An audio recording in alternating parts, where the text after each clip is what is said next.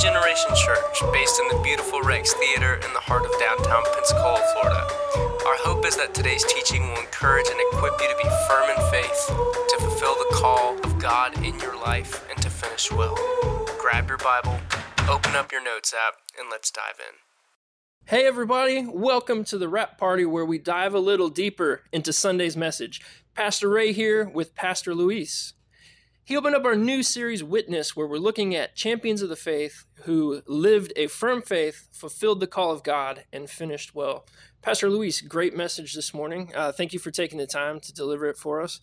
You talked this morning about Eugene Peterson, who's probably best known for writing the Message Bible translation. Uh, tell us a little bit about Eugene and maybe some of the impact he's had on you as a pastor. Yes. So, Eugene, uh, as you say, who is known to be the author of a message translation, uh, he was a pastor for almost 30 years. Mm. He was a scholar who knew uh, Hebrew and Greek and Aramaic and all these ancient languages of the scriptures. But a lot of people don't know that he was a pastor for many years, and he always thought himself uh, primarily as someone who is close to people and mm. involved spiritually in their lives.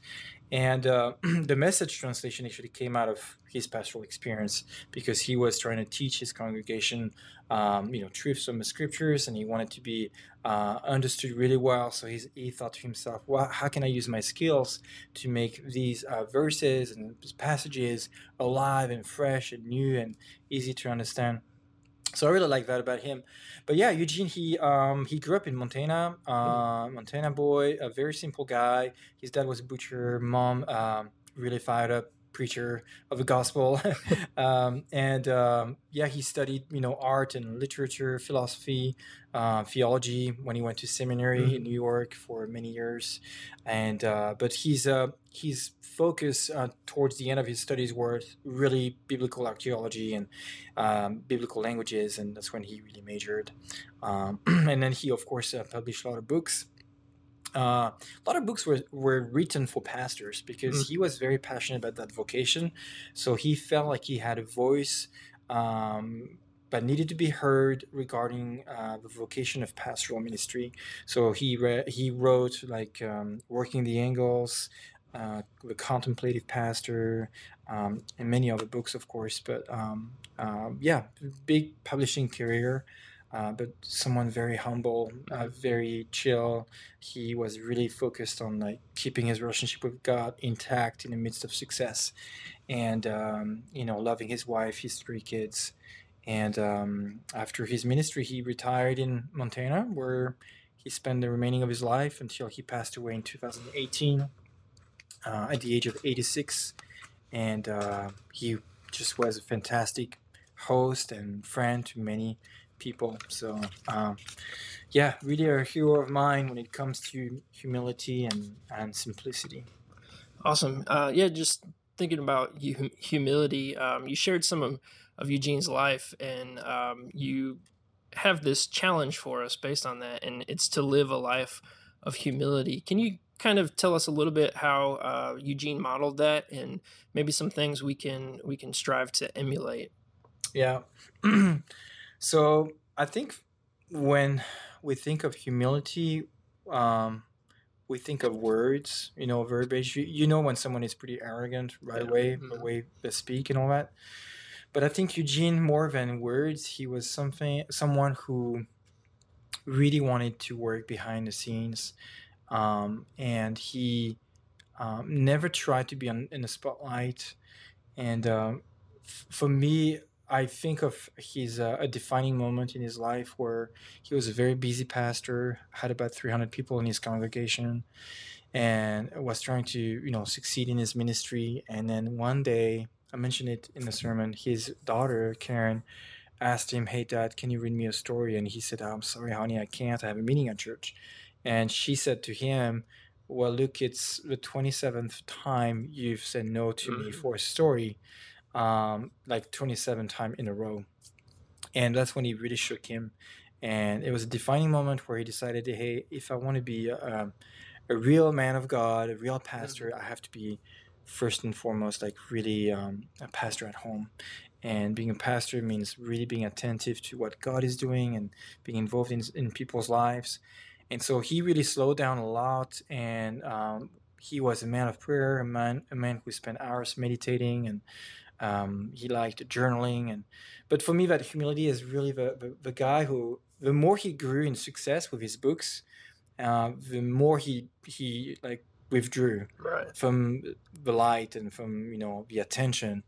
And he focused on being grounded uh, on the day-to-day routine you know details of life you know uh, spending time with his wife and kids. And i love that about him because i feel like it's so countercultural a lot of people use success as a platform as a leverage to get more attention and be feel important. And eugene was the opposite. And uh, yeah so that really helped me personally. And i think that's a really good call for a lot of leaders Right. you know wherever you're a business leader or pastor to you know what are you using the church for? What are you using your uh, your fame for? What are you using your audience for?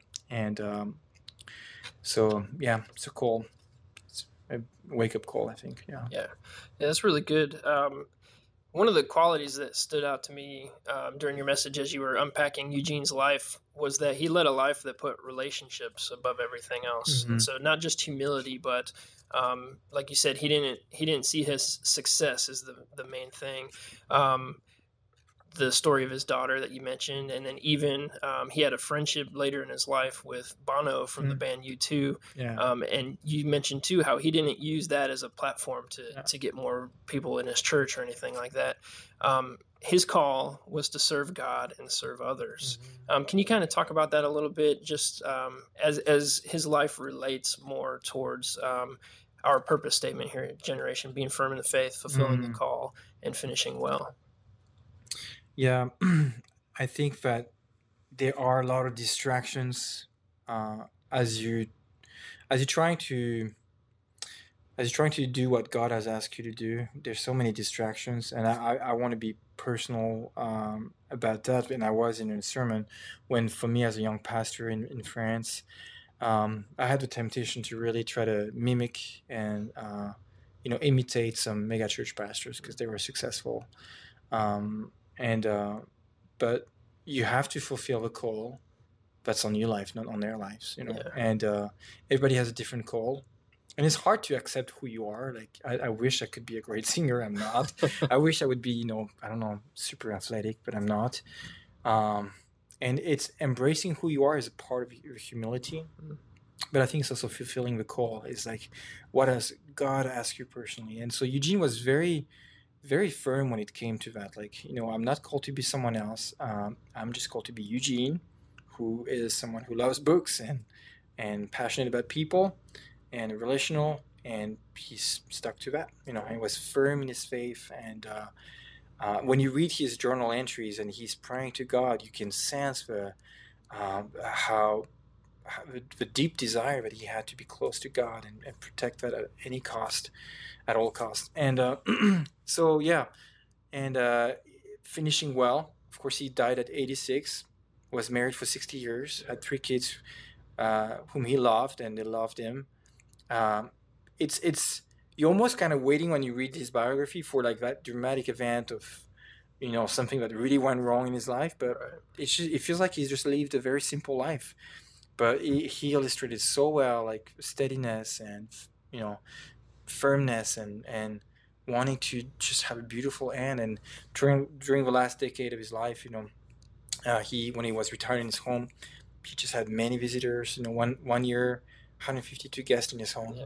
just people like pastors who would come and seek counsel but and he didn't make a big deal out of it Mhm. bono would come see him Right. hang out with him i'm like i'd, I'd like that it's funny uh, for those of you listening and haven't seen the message. There was a, a clip um, of him and him, him talking about his friendship with Bono and Bono with him.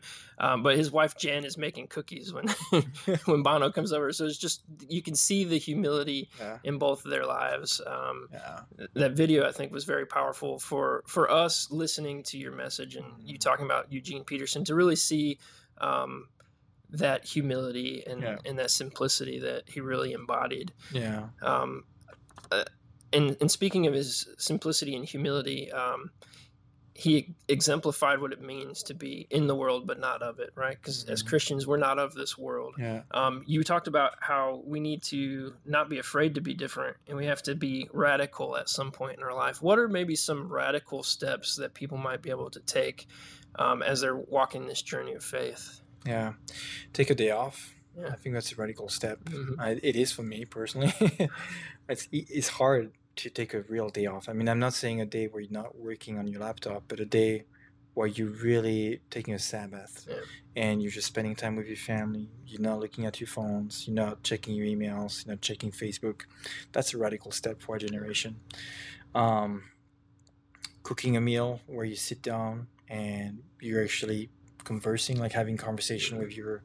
That's a radical step. Like it's easier to you know take out dinner and just eat in the car or eat on the go, but taking the time to slow down and eat a meal at home that's been cooked at home where you're actually interacting with your guest or your wife or um, taking time to be in God's presence, like not to, you know, uh, tell him things that you want him to do, but just listen to him, like accept the silence, like our generation is saturated with noises. Mm-hmm. And for me, like that's another radical step. Like, hey, why don't you take 15 minutes and you just quiet and you don't do anything? That's kind of scary, right? I can feel like the anxiety rising in me just by saying this. But it's it's a radical step, and uh, you know Eugene like he didn't have any emails until really really late in his life. Didn't have a, a TV and all that. That's a radical step, mm-hmm. and uh, but I think whatever it looks like, it's dare dare just just do it just right. like nike uh, the slogan just just do it you know your friend might be like what you have a flip phone or you don't have facebook account mm-hmm. or you don't have this well just do it if it if it it takes that um that step to protect your relationship with god it is worth it uh, and we are we are called to be different yeah. It's really good. Thanks again, Pastor Luis, for your time this morning. Wow. Uh, it was great talking to you about your message this morning. For you guys listening and tuning in, uh, we love you and we're praying for you. And we hope that you'll tune in next week for the second part of our series, Witness. And that's a wrap. Thanks for hanging out with us at Generation. You can connect with us on Facebook or Instagram at Generation Pensacola or go to the website at generationpensacola.com and from wherever you download your podcasts. If today's teaching impacted you, we'd love to hear about it, so please drop us a note.